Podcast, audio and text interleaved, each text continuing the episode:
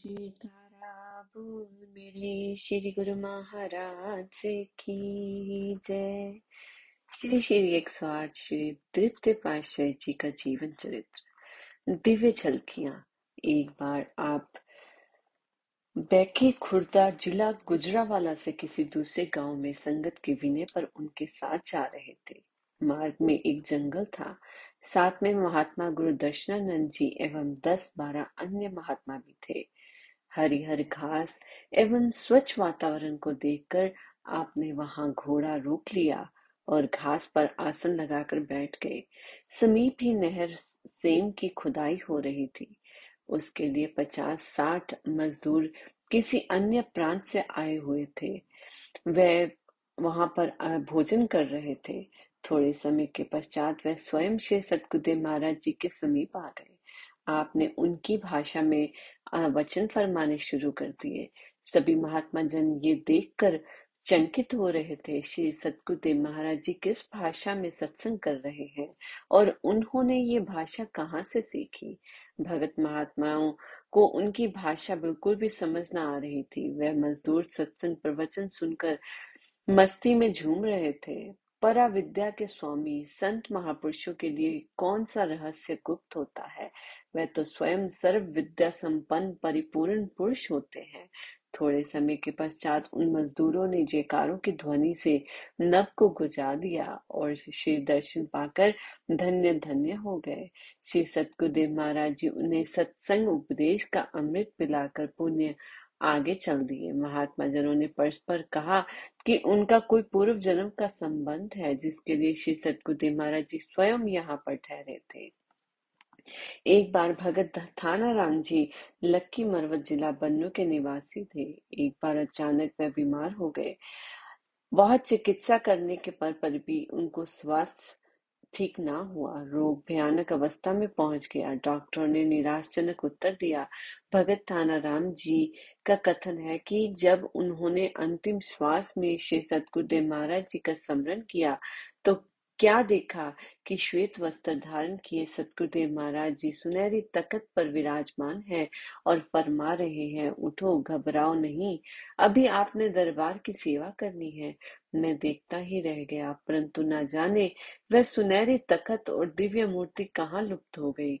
जो ही आँख खुली, परिवार वाले मुझे मृतिक जानकर रो रहे थे, जबकि मैंने अपने आप को कुछ स्वस्थ पाया। मैं धीरे धीरे पूर्ण स्वस्थ हो गया। तत्पश्चात भगत जी ने सोचा कि श्री सतगुरुदेव महाराज जी की कृपा से मैं स्वस्थ हो गया हूँ। अब इस शरीर से गुरु दरबार की सेवा करनी चाहिए। श्री वचन अनुसार जीवन बनाना ही गुरुमुख का धर्म है। वह श्री सतगुरुदेव महाराज जी के चरणों में सर्व सब समर्पित कर शरणागत होकर गुरु दरबार की सेवा करने लगे। श्री सतगुरुदेव महाराज जी ने उन्हें साधु वेश देकर उनका नाम महात्मा ध्यान युक्तानंद जी रखा। एक बार पिपल भट्टा जंग में श्री सतगुरुदेव महाराज जी गुरुमुखों से श्री वचन फरमा रहे थे। इतने में एक भगत श्री चरणों में उपस्थित हुआ। उसने नियम के विरुद्ध कोई कार्य किया था। वह श्री चरणों में पहुंचकर क्षमा मांगने लगा। भक्तों ने जब उसे क्षमा मांगते हुए देखा तथा साथ में उन्हें ये भी विदित हुआ कि इसने नियम तथा श्री मौज के विरुद्ध कोई कार्य किया है, इसीलिए ही क्षमा के लिए याचना कर रहा है। तो उनमें से सात आठ भक्तों ने विनय की प्रभु, नियम के विरुद्ध कार्य करने पर कोई ना कोई दंड अवश्य देना चाहिए, ताकि कोई आगे से ऐसा ना कर सके। करुणागार श्री सतगुरुदेव जी पहले पाँच मिनट मौन रहे। पुण्य उनसे पूछने लगे कि इसे कौन सा दंड देना चाहिए? सबने कर्म से अपनी अपनी बुद्धि के अनुसार दंड बताया। किसी ने विनय की कि, प्रभु, दो दिन ये अपनी सेवा के अतिरिक्त लंगर के सभी बर्तनों को साफ़ करे। दूसरों ने कहा दीन दयाल जी, बगीचे को पानी देने के लिए पूरा दिन इससे नल चलवाया जाए। किसी अन्य ने विनय की, महाप्रभु, इससे सारे आश्रम की सफ़ाई करवाई जाए। इस प्रकार क्रम से आठों भक्तों ने अपनी अपनी बुद्धि अनुसार दंड नियुक्त किए।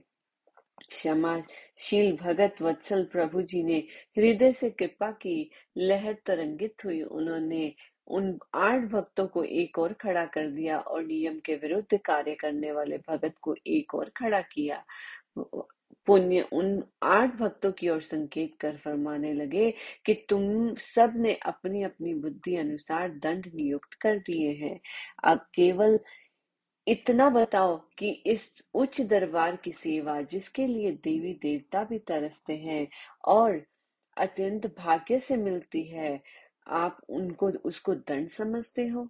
वह तो इन सब सेवाओं को प्राप्त कर भक्ति के हीरे लालों से माला माल हो जाएगा तो उसे दंड किस बात का मिला? सतगुरु की सेवा तो अमूल्य देन होती है, बस आप सबकी बुद्धि इसी परिधि में ही सीमित है। कि सेवा को दंड समझ समझ रहे हैं। मौज में आकर फरमाने लगे कि वह तो अपनी गलती पर पश्चाताप करता हुआ क्षमा याचना के लिए आया है। संत सतपुरुष जो कि दयालु होते हैं, वे जीव की तुच्छ गलतियों पर ध्यान नहीं देते, जो नर्मता धारण कर दीनहीन बनकर क्षमा चाहता है, वे अपने करुणा पूर्ण स्वभाव से उसे क्षमा कर देते हैं। उसे क्षमा किया जाता है। इसके स्थान पर आप सबको ये दंड दिया जाता है कि आप सबने जितने जितने दिनों के लिए उसे दंड देने का निर्णय किया, दिया था, उतने उतने दिन तक किसी भी सेवा कार्य को हाथ ना लगाएँ। भोजन भी आप सबको बैठे बिठाए मिल जाएगा। सत्पुरुषों के दरबार में वास्तव में यही दंड है। ये सुनकर सब श्री चरणों में दंडवत वंदना कर क्षमा मांगने लगे।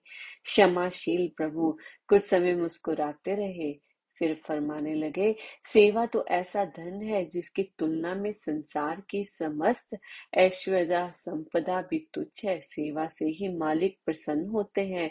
सभी भगत जन पुण्य पुण्य क्षमा मांगने लगे। तथा अपने कहे पर पछताने लगे। कृपा संधु, प्रभु ने सबको क्षमा कर दिया। सत्य तो है कि जीव की बुद्धि गुण तत्वों को समझने की समर्था नहीं रखती। सत्पुरुषी अवर्णीय अगस्त्य तथा अकथनीय है। एक बार महात्मा निज नंद जी जन्म से नेत्रहीन थे और वहुआ जिला डेरा गाजिका में रहते थे। पूर्ण पूर्व पुण्य तथा शुभ संस्कारों के फलस्वरूप इनका दिल भक्ति भावनाओं से परिपूर्ण था।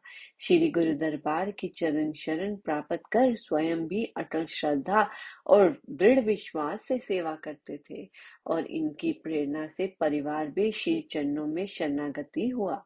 श्री सतकुदेव महाराज जी ने इनको सत्संग सेवा की आज्ञा फरमाई और ये उस सेवा को तन प्राण से करने लगे। इनकी समरण शक्ति इतनी तेज थी कि परम संत श्री कबीर साहब जी की वाणी श्री रामायण गुरवाणी एवं अन्य कई संतों की वाणिया इन्हें कंठ संत थी। सत्संग से व्याख्यान देने लगते तो चार पाँच घंटे से अधिक समय तक देते ही रहते। भजन अभ्यास में भी उच्च दर्जे तक पहुँचे हुए थे। श्री चरणों में अनन्य अनुराग था। श्री सतगुरुदेव महाराज जी द्वितीय पाशे जी जब निज स्वरूप में लीन हुए और ये दुख समाचार इनको मिला, तब ये बहुआ आश्रम में सत्संग कर रहे थे। इस समाचार को सुनते ही बेसुध हो गए। चिकित्सा आदि करने पर जब इन्हें दो तीन घंटे बाद सुधी आई तो मुँह से केवल इतना ही कहा कि जब हमारे प्राणेश श्री सतगुरुदेव महाराज जी इन नैनों से ओझल हो गए तो हमें इस जीवन से क्या लेना है?